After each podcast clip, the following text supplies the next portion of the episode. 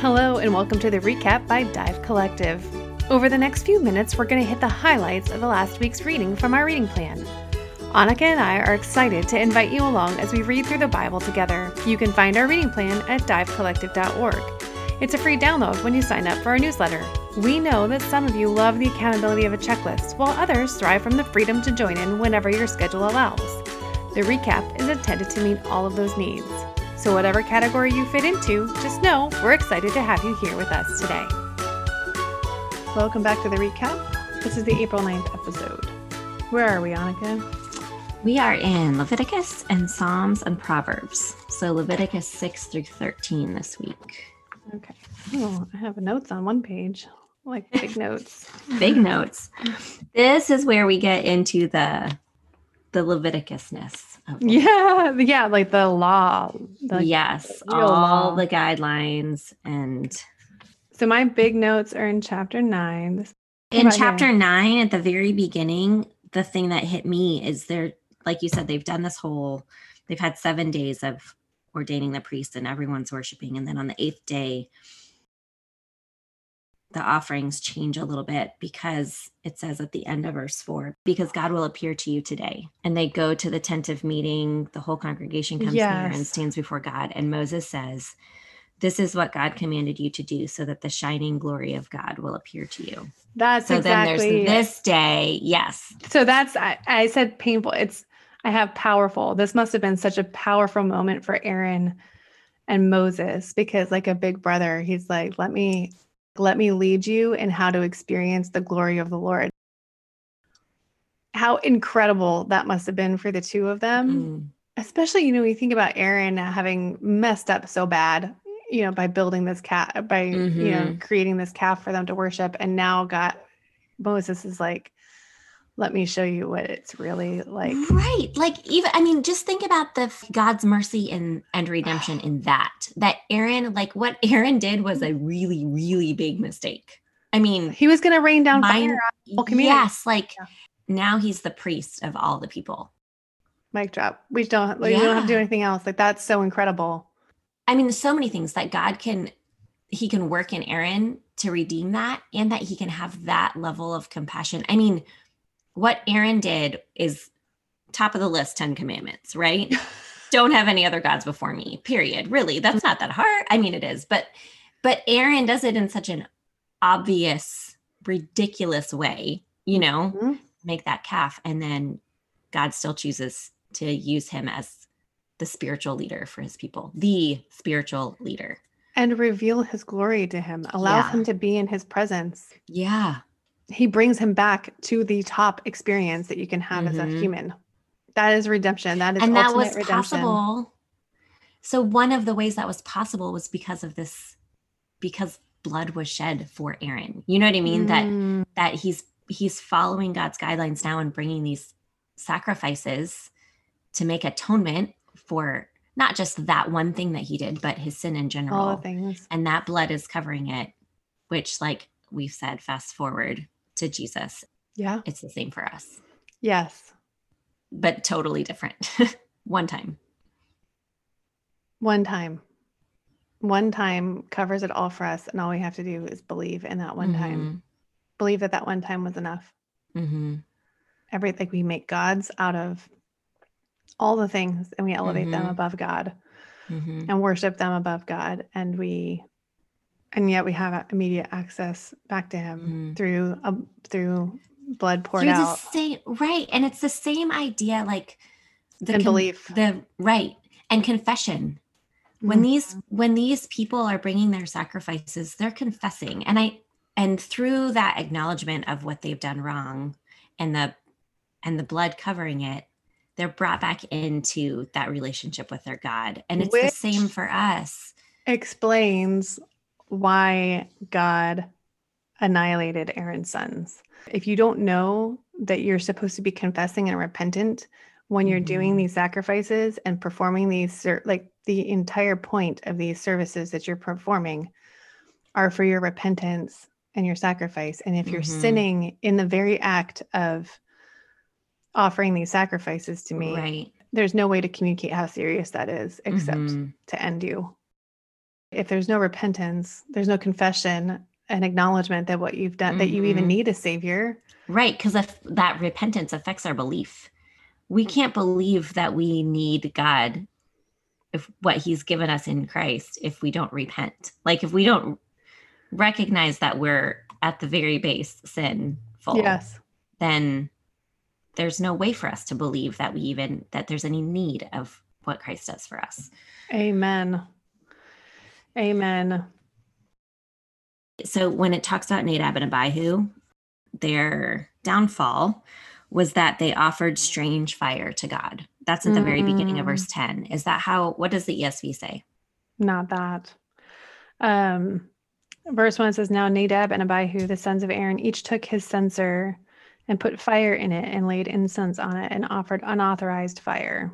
Okay. Before the Lord, which he had not commanded them. And fire came out from before the Lord and consumed them, and they died before the Lord. And this is literally right after. Okay, so just to this is the contrast that I was amazed by is this is this is the end of, of chapter 9 and moses and aaron went into the tent of meeting and when they came out they blessed the people and the glory of the lord appeared to all the people and fire came out from before the lord and consumed the burnt offering and the pieces of fat on the altar and when all the people saw it they shouted and fell on their faces now Nadab yeah. and Abihu, the sons of Aaron, each took his censer and put fire in it and laid incense on it and offered unauthorized fire before the Lord. Come on, guys. Yeah, come on, guys. I mean, thank you, God, for reminding us of your holiness. Like, thank yeah. you. You can never, yeah. We're so glad you're listening to the recap with us. We'll get back to this week's reading in just a moment. Did you know that we're studying four different Bible studies in the book of Genesis this year? We just wrapped up our first one about creation through Noah. The next one is beginning March 9th and 11th. Please come join us as we study the story of Abraham. We're going to look specifically at how the gospel is reflected in this great man of faith. We've made it easy for you to join in anytime. We have podcast recordings of every chapter we've covered on our network so you can easily stay caught up. Come and see at divecollective.org. I think that was one of the things that really struck me in Leviticus too is just and actually it's in the next few verses. In chapter in verse 16 now moses diligently inquired about the goat of the sin offering and behold it was burned up and he was angry with eleazar and ithamar the surviving sons of aaron saying why have you not eaten the sin offering in the place of the sanctuary now this whole passage i actually went and dug deeper into because i was so i was like so confused about what was happening here and ultimately what's happening is that they were supposed to basically have a banquet that these priests were supposed to banquet in this like holy tent kind of in celebration of what God was mm-hmm. doing for his people and they didn't. Their brothers had just died. And so Moses is like why didn't you banquet and eat these things that you were supposed to eat before the Lord? And Aaron's like did he really expect us to have a party with like all that was with what had just happened? And they had and God had mercy on them for Aaron's response. Like kind of mm-hmm. it was just mm-hmm. such a like it was a genuine response. Genuine, yeah. They had sinned. That's what sin is doing anything outside of what God commands mm-hmm. us to mm-hmm. do. And mercy is not getting what we deserve. Mm-hmm. And so just that acknowledgement that how easy it would be to just think, well, God understands. I'm in pain. Do you know I mean? But that's sin. Right. And to not be punished for something that we think, oh, God just understands is mercy. Mm-hmm. mm-hmm. how often I do that with God? It's that whole like grace law thing. Yeah. Know? I definitely err on the side of God understands, but I don't recognize that that's his mercy. Not that's, mm-hmm. yes, there is grace, and grace is the things that we're given that we don't deserve, but actually, really what I'm experiencing and taking for granted mercy, is his mercy. Yeah. I did love back in chapter nine. One of the things that I the where my other big notes were is just that idea of how God.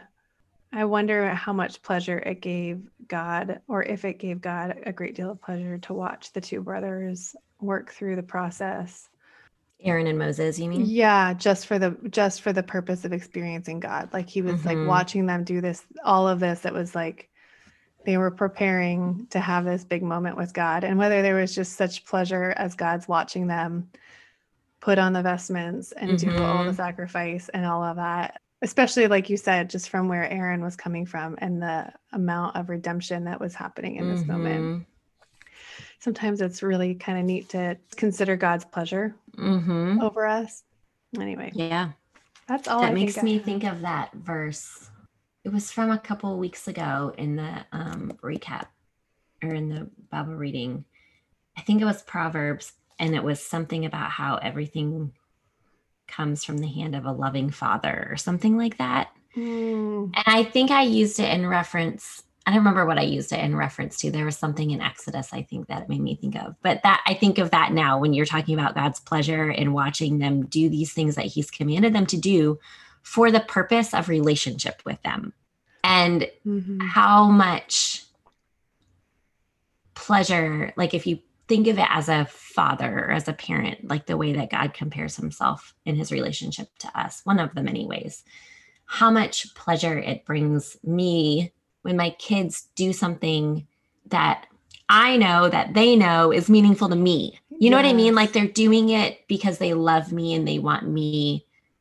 This is what's happening here. Like yeah. this is Moses and Aaron are following God's commands with the purpose of relationship. And you're right. I'm sure that brought God so much pleasure to just watch all of those preparations. And that's a really and, good analogy. I have nothing else from Leviticus. What do you, where are we in Proverbs? We are in 21 through 27. Okay, I, this is pure layout, like organization of Proverbs. Mm-hmm. something that I'd never ever seen before. Maybe I just haven't paid attention to the headings in my Bibles, or maybe they're different in this one. But in chapter partway through 22, there's like this new heading and it says the 30 precepts of the sages. Do you have that about halfway through 22? And then there are these 30 over the next couple chapters, these 30 things that are separated kind of by topic. Interesting. And, I do have yeah. a, I have a heading that says further sayings of wisdom. Okay. Before chapter seven or verse 17. Yep, that's where it is. And so then there's kind of like this intro, and then there I have listed like one, two, three, four, five at the tops of all these verses. It, it just was, and then as I'm reading it, the verses are kind of lumped together, a couple of them at a time, where oh yeah, the idea it's like one long thought, but more than one verse. Anyway. Oh, I do see that. Just total nerd, like, oh, interesting how that's organized you just have to read Proverbs. And I, I really think yeah, it's way better done in short snippets. I think to to talk about Proverbs, seven chapters of Proverbs would be mm-hmm. Yep. It doesn't do Proverbs justice. No, because it's so it's not one, it's not a story. So we're not following a storyline like we are in Leviticus. Mm-hmm. It's not a letter. It's just all these don't be lazy. Don't store up right. wealth. One thing I noticed, at least in the later chapters of what we read this week, was a theme about fools and yes. just I mean that's constant in proverbs like the contrast between wisdom and foolishness but that we talked about that a lot I feel like this week. Yes, I, that's actually what um so the uh, everything that I have highlighted, I have had stuff highlighted everywhere, but where I have notes is in chapter 26, mm-hmm. verse 12. Do you see a man who is wise in his own eyes? There is more hope for a fool than for him. And I was like, that's interesting because I thought that like somebody being wise in their own eyes was the very definition of foolish. So to think that that's even more foolish than foolish, hmm. what does that mean? You yeah. know? It's like that's a humility like pride issue. and right. It's pride and foolishness all wrapped up together. Yeah. Right. So interesting. Anyway, that caught my eye. I was like, huh, that's worse than foolishness. And then the other thing that I wrote in verse 18 like a madman who throws firebrands, arrows, and death is the man who deceives his neighbor and says, I'm only joking. I feel like I need to plaster that on my walls in my house because that's a conversation I have with my, particularly my sons. This is like all the time. Though yeah. I'm, I'm just joking. Like no one can. If you yeah. do it all the time, it's not funny. It's not a joke when no one can trust your word. Well, even if you do it, well, yeah, well, yeah. And I'm actually, I was like, I actually wrote next to it. I was like, this is a special kind of evil. It's a special kind of evil because, and I think because, like you're saying, you can't be called on it. I, as a man, as a woman, or as a human, cannot see your heart. So, Right. I, if I'm going to be loving, I'm going to take you at your word Mhm. that you weren't serious. But then I'm Right. not trusting myself, which is an Mhm. important part of our humanity, is to be able to know when we're being Like hurt. discern. Yeah. Yeah, because we have to be able to have boundaries to know people don't get to hurt us. And like we're not going to keep Mhm. entering into a relationship where we're being hurt. It's very narcissistic. It's very um, Yes. um, it's gaslighting. So I, I just read that and I was like, that's really good. hmm Another one that hit me was at the end of verse or at the end of chapter 25 was a person without self-control is like a house without with its doors and windows knocked out. And just that idea that Ugh. self-control is safety for us. It provides this hedge around us. A house without doors and windows isn't safe. So the idea that self-control Actually, so my version says a man without self control is like a city broken into and left without walls. Yeah. Yep, that sounds much that's the familiar one in my head. But that's one I think I want to meditate on for a while. Yeah. Yeah. especially as somebody who doesn't have a whole lot of self control. I think that would be good. Yep. I'm going to write that down. In the beginning of 25 verse 2. I don't know how it's translated in the ESV, but this one says God delights in concealing things, scientists delight in discovering things. Oh, And so this like totally brought to mind a conversation I had with my neighbor a few weeks ago and this balance between science and scripture and that scripture is not a science book but it reveals God and then there's like I I still don't have my head wrapped around how all of that works together. How science and what we have in scripture line up perfectly. It was a really interesting conversation and I enjoyed it. I don't like I I don't here's the difference. Here's what I think is the difference. So, real science, true science, is the series of questions that you ask. Mhm. It's asking a question, discovering, doing some research, discovering something that causes you to ask another question. Another question. But worldly science, the way that we actually do science is we ask a question, we do some research, and we think we have an answer. Yeah. Instead of asking questions, it's like the buildup of knowledge, which is ultimately Or pride. we think we have an answer and we do research to prove the answer that we think we have. Yes, Yeah. yes, exactly. And so if you look at my translation, actually says it is the glory of God to conceal things, but the glory of kings is to search things out.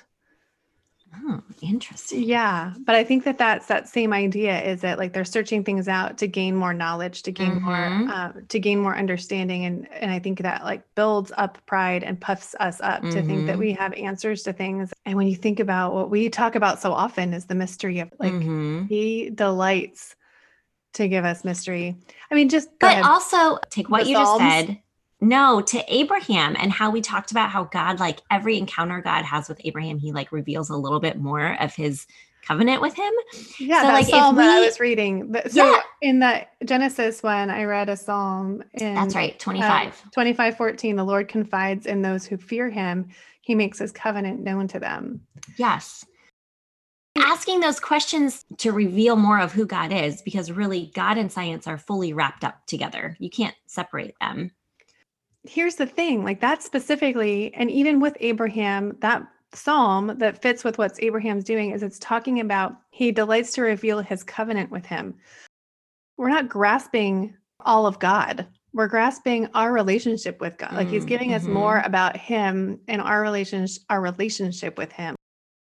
Yes we get to know more of his character but to think that we know more of his character and our relationship with him is going deeper means that we grasp god the mystery of god hmm is prideful the whole point is that we should be able to come to scripture and go oh And so there are things that we just have to say it's to glory it's the glory of god to conceal things it's what Ah. it's what makes him God. like we could just say that over and over again every time we Yeah. come to that place like it's Yeah. the glory of god to conceal things all right and then we're wanting to flip to the New Testament. It's weird not being in the New Testament right now. I'll be It honest. is. I think what I really love about Psalms and Proverbs in general, reading through them this time, is that I'm just, I'm not really reading to take notes. I'm really more reading to take it in. immersing yourself Psalms- in the word. Yeah. Yeah, just the Psalms are just written so for us for Mhm. worship. All of his word is worth studying, but So the very first one we read, Psalm 5, at the very beginning, echoed stuff that we read in Leviticus this week. Listen, God, please pay attention. Can you make sense of these ramblings, my groans and cries? Which that phrase right there made me think of. We know that Jesus and the Spirit, those are two things they do. Those are things they each do for us is interpret our prayer when we have, you know what I mean, with groanings Yeah. that can't even be uttered. But then it says, King God, I need your help. Every morning, you'll hear me at it again. Every morning, I lay out the pieces of my life on your altar and watch for fire to descend. And that's what just happened in Leviticus. They put all this stuff on the altar and God mm, sent fire from heaven. And so, I mean, David knows all of that. And thinking about how how well David knew scripture and how he used that as he's writing and his in his worship, he used what he knew about God in this Old Testament that he's part of while he wrote to worship. So it makes me wonder in verse three, in the morning I prepare a sacrifice for you and watch. Is that is he talking about just his worship, his morning worship, or is he actually going to sacrifice? I don't know. I mean, he's the king. It's very possible that he's preparing a sacrifice and bringing it Mhm. in the morning before he does anything else. hmm Either way, I think one of the things that uh, in my own personal devotion time as I was studying Abraham and his hospitality that he offered those three sojourners was, well, God, was that hospitality toward God. Just thinking about like how he recognizes his presence and he goes to do all the things as quickly as he can to love him. I think that's what that makes me think of is in the morning you hear my voice, in the morning I prepare a sacrifice for you and watch. Well, verse seven and eight, I don't know how it's translated there, but it says, Here I am, your invited guest. It's incredible. I enter your house. Here I am, prostrate in your inner sanctum. So, like that hospitality idea is now this is God inviting David Yeah. into his house, his What's beautiful about it is that it really applies to us as we sacrifice and worship in spirit and truth. mhm. It's that it's all the same. Like that right morning that it echoes that living sacrifice idea that Paul talks Yeah. about. Yeah. Yeah, that's good. I love that. Man, okay, in seven, verse eight ish, maybe, Yes. he's using this courtroom analogy and he's talking about how he's been, David's been accused, and he says, Take your place on the bench, reach for your gavel, throw out the false charges against me. I'm ready, confident in your verdict, innocent. I think David's talking about like really specific circumstances in his life, but this is the gospel right here, you know, like not innocent necessarily like we're not declared innocent but we're what's the word i'm looking for This is actually this is why I have it highlighted because we've talked about this before. How we see ourselves, and that's what I loved about it. That's why I highlighted it. I was like, even David seemed to confirm that it was okay to suspect a righteous heart before God. I'm presenting myself like you know my heart. This is what we talk about, you know, like we are wretched. Mhm. Uh, in Christ we are made righteous and that's what he sees. And so I think that's but that David knew this yes during the time Yeah. of sacrifice is why he's a man after God's own heart because Mhm. David knew before we were made righteous in Christ that he was made righteous in Christ through his belief that God is who Mhm. he says he is. Because that's the same thing with Abraham. Abraham was made righteous through his faith in that God was who he says he was because Abraham was not perfect. He was not righteous in perfection, nor Mm-mm. is David righteous in perfection, as we will see, but he's Mhm. righteous in his faith that God is who he says he is Mhm. and that the acts of sacrifice that he does are acts of worship but it's it's god who makes him righteous. It's god who makes Mm-hmm. him okay and it's his faith that god does that that Mhm. it's like mind-boggling. Uh-huh. They didn't know the details of the promise. They didn't know that jesus was going to come and walk and live as a man and then die for us and yet they had faith in that god was going to provide a way whatever that way was like Mhm. god would do what he said he would do mind-boggling yep and he did it he said that to abraham and abraham saw by faith what was coming before the even sacrificial system was even set up like right The sacrificial system was set right. up. He didn't even have that framework to Mm-mm. think through. Yeah. I'm thinking about the sacrifice thing though. If they used to sacrifice, it just wasn't a big. There was no because it wasn't I mean, an atonement Isaac. thing. It wasn't right. It was a worship thing, right? Yes. Yeah. I think so. That's the way I understand it. Yeah. It was a worship thing. Oh, how they that were- changed with Moses. Their understanding of God, like the way that they would sacrifice during Abraham's time was the way that they would have sacrificed as pagans. The more I sacrifice, the more good God will give me. It was kind of like this way of trying to please God Mhm. what we're seeing in Abraham is that shift from thinking that it was that he had to earn his pleasure through sacrifice and learning that he could have his friendship in faith. Mhm. And that's what we see all through that's what we'll begin to see in Exodus as it goes from Abraham to Moses and all the children of God. We see that worship or sacrifice has a whole different meaning to the people of Israel than it does to it's not Mhm. about earning his pleasure Right. it's about it's about getting right with him and with like you Mhm. said with a repentant heart So I think there were three places. Okay, Psalm 9, verse 4, I think it says, You took over and set everything right. When I needed you, you were there taking charge. Mhm. And then in verse 7, God holds God holds the high center. He sees and sets the world's mess right. He decides what's right for us earthlings, gives people their just deserts. And then in 11, I loved 11. At the very beginning, he says, I've already run for dear life straight to the arms of God. But then in verse four, he starts and he says, God hasn't moved to the mountains. His holy address hasn't changed. He's in charge as always, his eyes taking everything in, his eyelids unblinking, examining Adam's unruly brood inside and out, not missing a thing. He tests the good and bad alike. If anyone cheats, God's outraged. Fail the test and you're out, out in a hail of firestones, drinking from a canteen filled with hot desert wind. God's business is putting things right. He loves getting li- getting the line straight, sta- setting us straight. Once we're standing tall, we can look him straight in the eye. So that was really similar phrasing of God. God's job being to put things right. Um, I love the phrasing Adam's unruly brood. yeah, Yeah. But that's good. All of those verses that you pointed out, like I think the theme there is Mhm. I heard justice a lot in chapter 10, verse 17. Oh Lord, you hear the desire of the afflicted. You will strengthen their heart. You will incline your ear to do Mm. justice to the fatherless and the oppressed, so the man who is of the earth may strike terror no more. Mm. He really cares for the afflicted. Mhm. He cares for the disenfranchised and the marginalized. That's the recap. We'll see you next week. Thanks for listening to the recap. If you enjoyed this discussion and maybe you're wondering how to get more highlights out of your own scripture reading, you might be interested in joining our in depth Bible studies where we model our version of inductive Bible study. You can find out more at divecollective.org, and we will see you next week.